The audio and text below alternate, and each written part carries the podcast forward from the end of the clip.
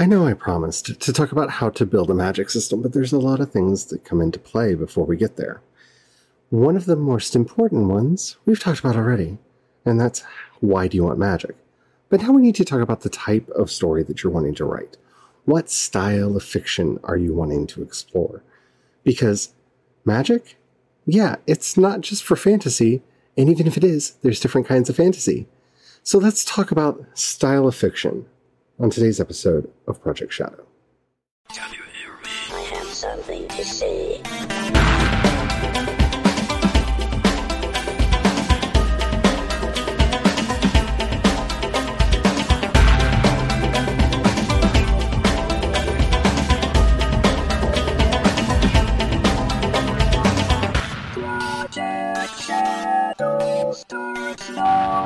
Hello and welcome. My name is Charlie. You might know me better as sci-fi fantasy writer C.E. Dorsett, and uh, today we're going to be talking about f- fantasy genres and non-fantasy genres and things that make magic worth having in your stories.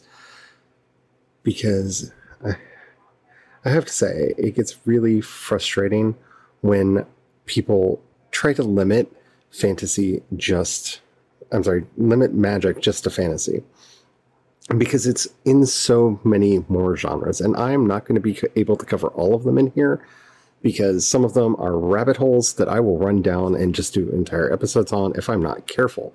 So be warned, if you do want some of that, I can do that. So I'm not going to be talking about wuxia, which is W um, W U X I A. Definitely look that up. That's martial arts fiction out of China.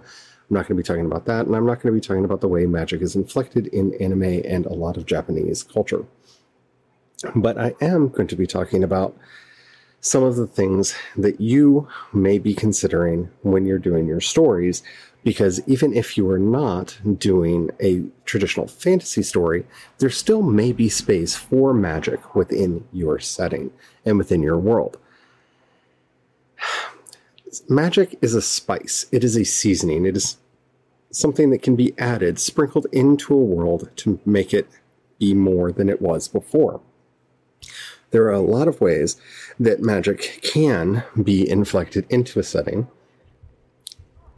But most people, when they think about it, think about witches and wizards and things of that nature.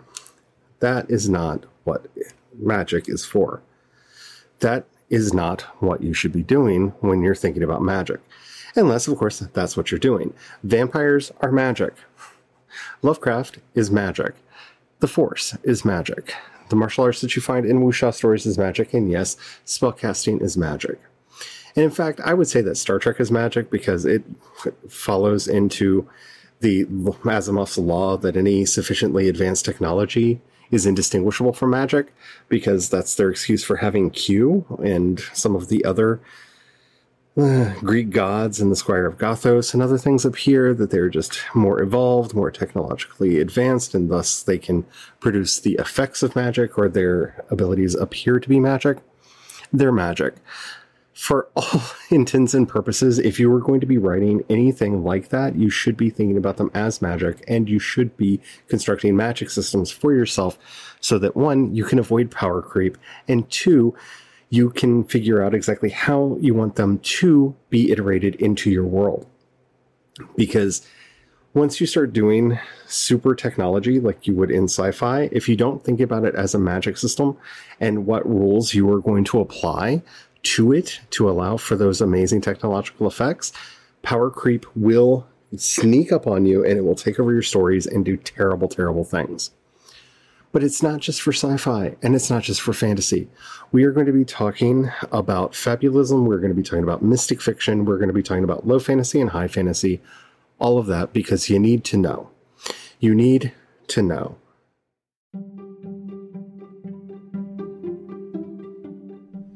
So, the first thing that we're going to talk about is a controversial subject. And it's not controversial because of what it is, it's because of a lot of the conversation that goes along with it. And that's magic realism. Magic realism, or fabulism, as I'm going to be referring to it more often during this, is a style of writing fiction in which magic is just an assumed part of the world. It is not a big thing, it is merely there. It is often used either as a cultural artifact or it is included as a way to metaphorically show various aspects of the world in a concrete way. Now, the reason I say that this is controversial is because the term magic realism and the genre itself emerged in the Latinx countries of South America and Central America. And thus, many of the stories in this genre are about anti colonialism.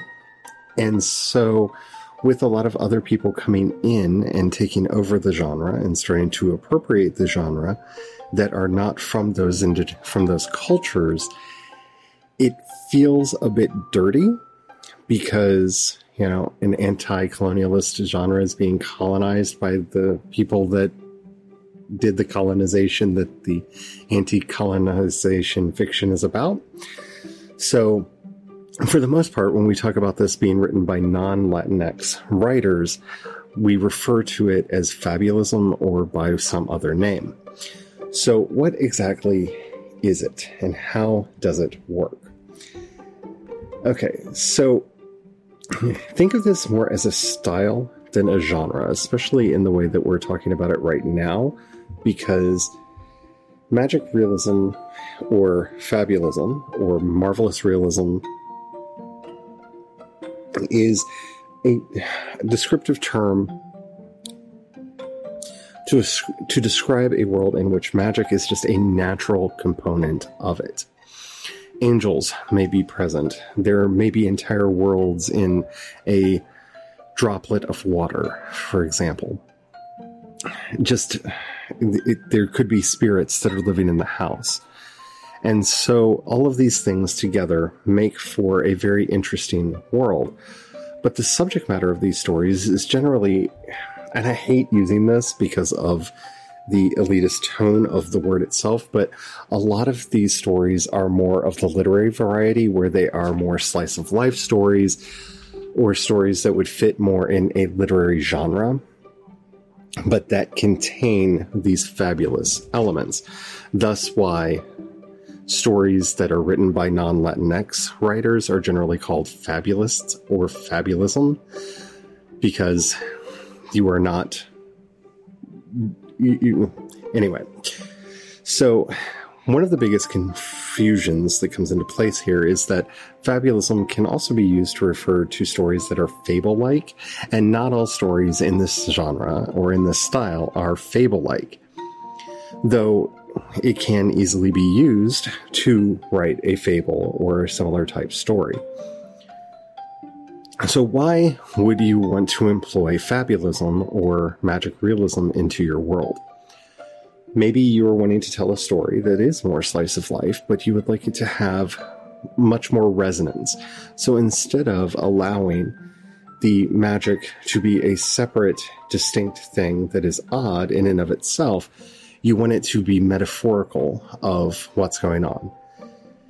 Imagine someone who is dirty, who is problematic, who is hurtful, that everywhere that they go, they leave smudges and ash and ruin just by touching things. Allowing that metaphorical behavior to be realized within the story is a part of this. It is a way of breaking reality up now, this can go into full on surrealism if that is a thing that you want to do, or it could just be added as a flavor on top. This genre, if you are not familiar with it, is something that you may want to look into because it really goes to prove what I'm talking about when I'm saying that magic is a spice. It is something that is added. So you can look at work by Gabriel Garcia um, Marquez Isabel Allende, who's a personal favorite writer of mine, um, Jorge Luis Borges, uh, the, Miguel Angel. There, there are a lot of writers in this genre that do very interesting things with it. Definitely check it out, read some stuff to see how this works because we are going to be talking about low fantasy in a minute, and magic realism or fabulism is not low fantasy. Those are two completely different genres and modes of writing. And you need to keep them separate in your own head so that you don't confuse them. Because calling one by the other's name is not a good look on anyone.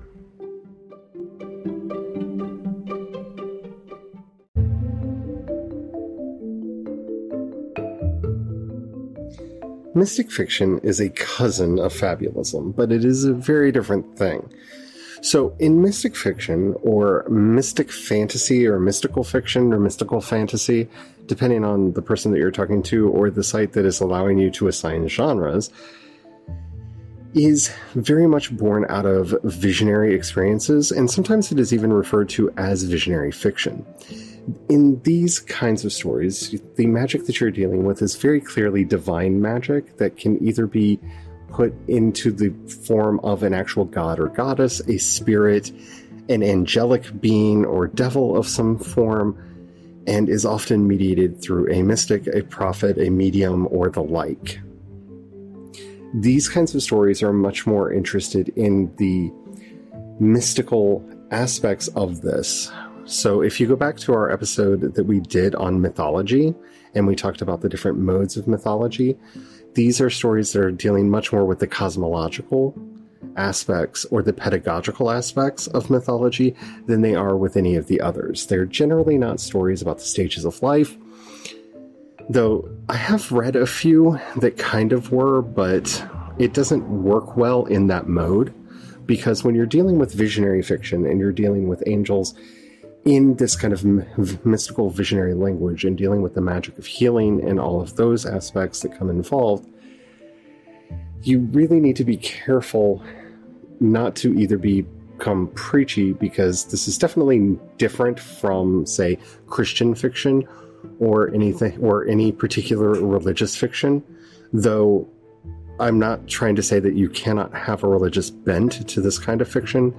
it's just, it's not devotional fiction.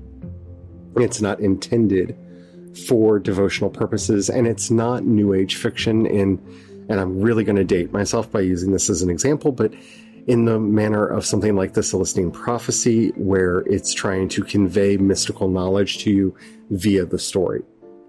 And the interest in these types of for- stories is the nature of the visionary experience and allowing them to completely be open and moving through the world and allowing that power to flow through the character into all of this.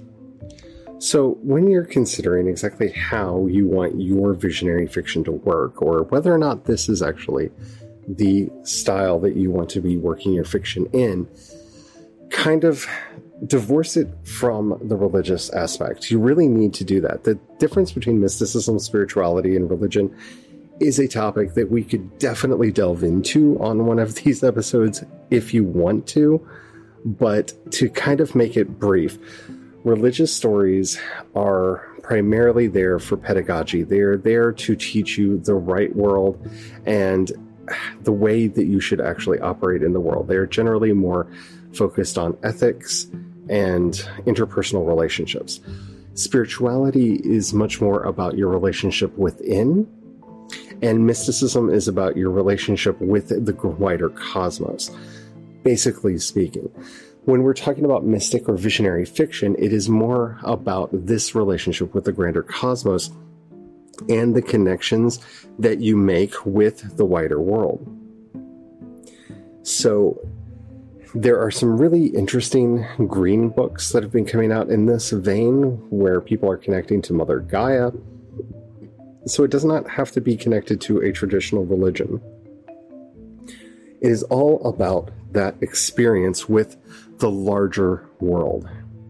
So if that's the focus of your story, maybe consider putting magic in it and making it much more a visionary type story so that it fits everything that you're wanting into one place. Now, this may sound like I'm splitting hairs, and I kind of am.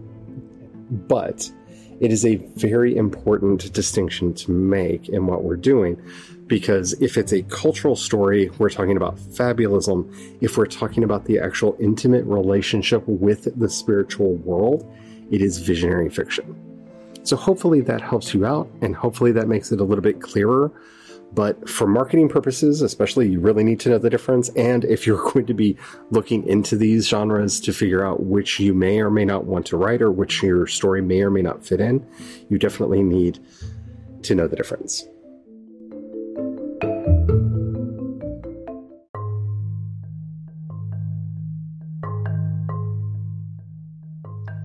Once upon a time, low fantasy was a very easy genre to talk about. And then She Who Shall Not Be Named did all of the things that She Who Shall Not Be Named has done. And uh, yeah, I just don't want to talk about that right now. But I guess we'll just say Narnia. Okay, so low fantasy is ma- magic in a world that is either like our own or at least incorporates our own, but that the two worlds are separate. This can include either portal fantasy, like we see in Narnia, where they are transported magically to a magical land where magic is, from a land where there is no magic, or in a wainscot or polder society, such as in Harry Potter, which I still love Harry Potter, even though she who shall not be named is just the worst. Okay. So, low fantasy should not be confused for any of the above. In low fantasy, you are writing fantasy fiction. In other words, the fabulous elements should matter more to the story. See, I'm of the old school variety that fantasy fiction is fantasy fiction because the fantastical elements comprise the majority of what the story is about. That doesn't mean that they have to be exclusively about what the story's about. There can be romance, there can be mysteries, there can be all kinds of things put into a fantasy story, whether it's high fantasy or low fantasy. But, but, there must be a significant input from the fantastical elements, or you, you just why did you write a fantasy in the first place? I feel the same thing about science fiction. If you're writing a sci fi, then, you know, the sci fi elements should play into the story in some way somehow? Or just why? Why did you do it? If it's not an alternate history, why? So, when you're de- de- asking yourself whether or not you are going to devise for yourself a uh, something like a low fantasy story, what you need to realize is the vast majority of the world has no idea that magic exists. So that is criteria number one in all of the genres that we've talked about before, magic is presumed. It is just accepted. Like it's just, it's generally not even commented on as being special. In low fantasy, you get a lot of the commentary on, wow, magic is weird. So, Portal Fantasy, I think, is self explanatory as far as the genre goes. They go through a portal of some sort and end up somewhere else see The Lion, the Witch, and the Wardrobe. Okay? For a polder society, a polder society is hidden somewhere just out of view. Do not think Harry Potter. That is not Harry Potter. What we're talking about in a polder society is something much more akin to troll hunters, where magic exists, but the world is, while technically part of ours, it is completely hidden from our world. In Harry Potter, what we have is a wainscot society, which means that they've literally hidden it within the walls. See, the magical world and the human world, the non magical world, coexist side by side, but magical implements have been put into place to keep people from noticing. So, the three main forms that low fantasy takes, just to reiterate and hopefully simplify it, is say, same world, but just not seen by mortals. Same world, but somehow completely hidden from mortals. Or completely different world that can only be accessed via a portal of some kind. Why would you want to write this kind of fiction? Maybe you want to have a character that is very much a part of and product of our world, and you don't want to be thinking about the ramifications of magic coexisting throughout the centuries. It's a lot more world building when you have to account for, you know, what were dragons doing during the Second World War? Especially if you want history to pan out the same way. And you want your world to be somewhat believable. There are many reasons that you might want to write this kind of fiction. I would say the most prominent one is that you're writing children's fiction, and I hate to say it that way because it sounds really condescending, but this is this is Peter Pan. Magic is there, most people don't believe in it, then they go off to Never Never Land and all the magic. It also saves you when it comes to world building because you can just presume that everything else in history played out exactly the same way, and so you don't have to worry about it and how it actually affects things. So there you go.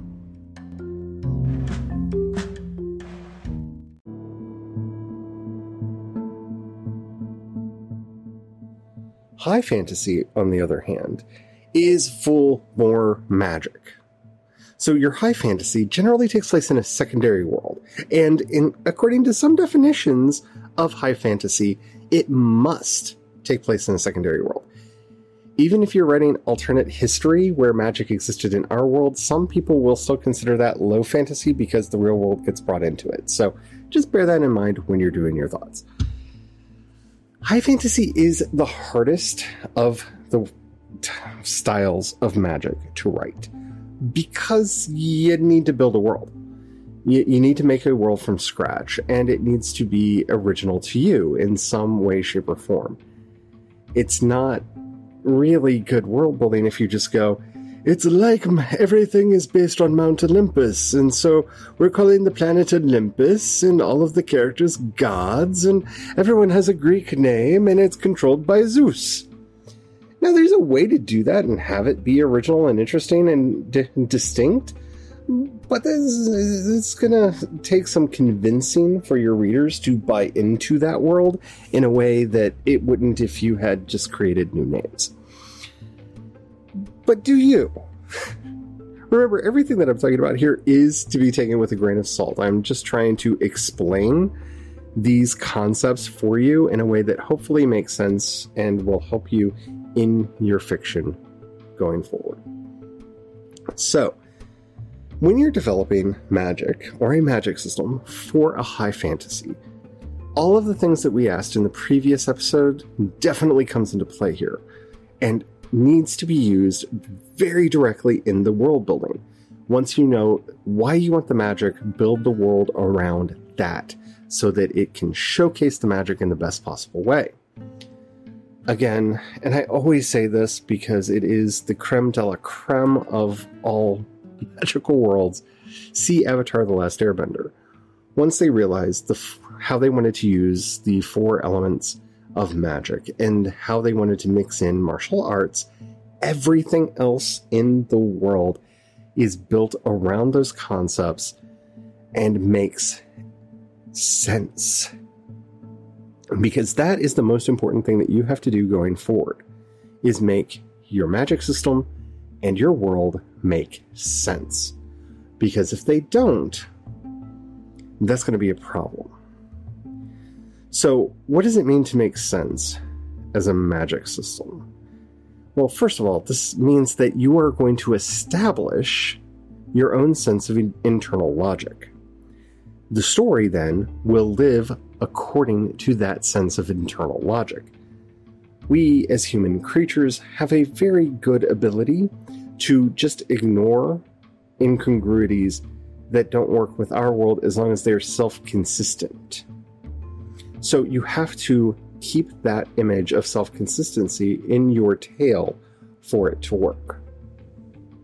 High fantasy is the easiest place and the hardest place to do this simultaneously.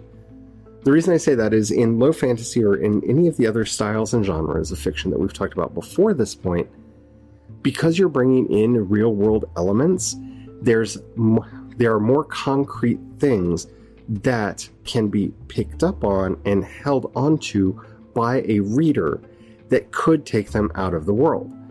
It could be something as simple as, well, that's not my experience of New York City.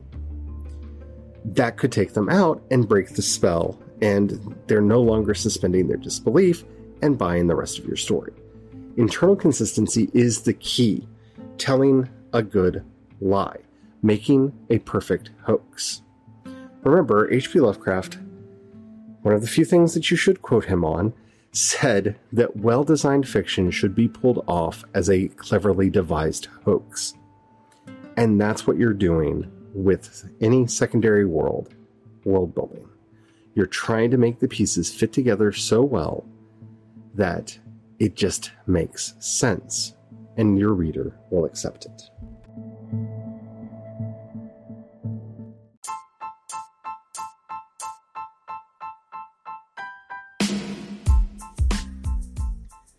in no way have I actually gone through an exhaustive list of all of the styles, and definitely not all of the genres that we could talk about when we're doing this.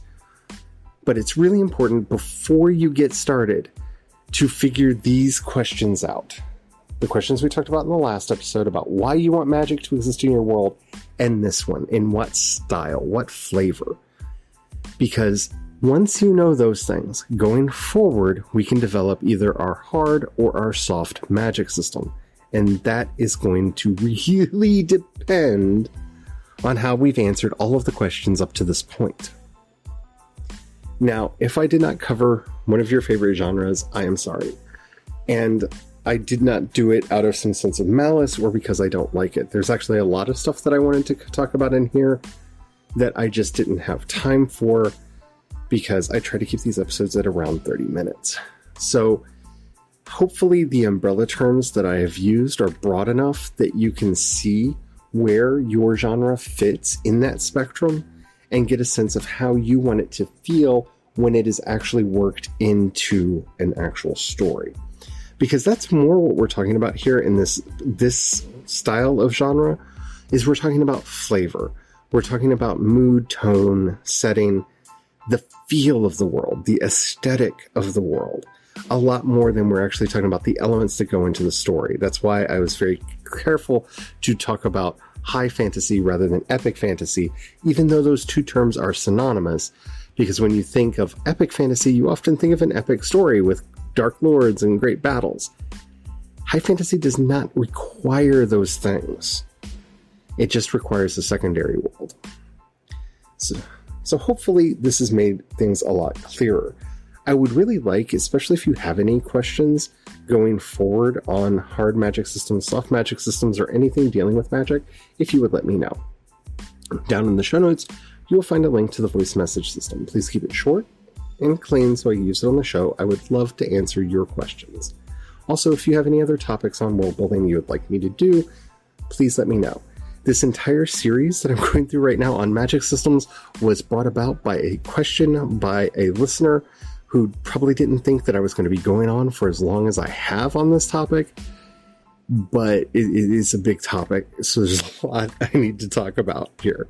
So it may not be an episode, you may spark a series, but I could definitely go into it for you if you want. All right? Thank you so much for listening. I really hope you've been enjoying these. I've been having a lot of fun making them. If you can help, down in the show notes, you'll find a link to listener support, my Patreon, and Ko-fi for one time donations. Thank you so, so much to everyone who does that. You, you really mean the world to me. I would not be able to do what I'm doing without your support because increasingly, that's where I'm making most of my money. And it is helping me to pay for the artwork and for the hosting and for all of the other things so I can get more content to you. So thank you so much. You make all of this possible. You are my heroes. And I, I, I've always said this, and hopefully you feel the sincerity in my voice. If you don't have any money right now, please do not feel bad. It's okay. None of us do. It's it's it's hard times out there. But if you have any friends that you think would like anything that I do, please share it with them. Getting discovered in this industry is the hardest part. So that helps out far more than you know. And I am grateful to everybody who shares this content as well. It does mean the world to me. Thank you so very, very, very much. All right. Well, that's it for today's episode. Um, I wish I didn't have to keep saying this, but uh, with events getting worse and worse as we slip further and further into the darkest timeline, remember Black Lives Matter, Black Trans Lives Matter. Trans identities are valid. And may you have the courage. Uh, I can't even. I'm sorry. Please be out there, be vocal. Don't forget to vote. Don't forget to make sure you're registered. We, we have to make this world a better place. And until next time, may you have the courage to ride your dreams into reality. And don't forget to have the fun. Bye.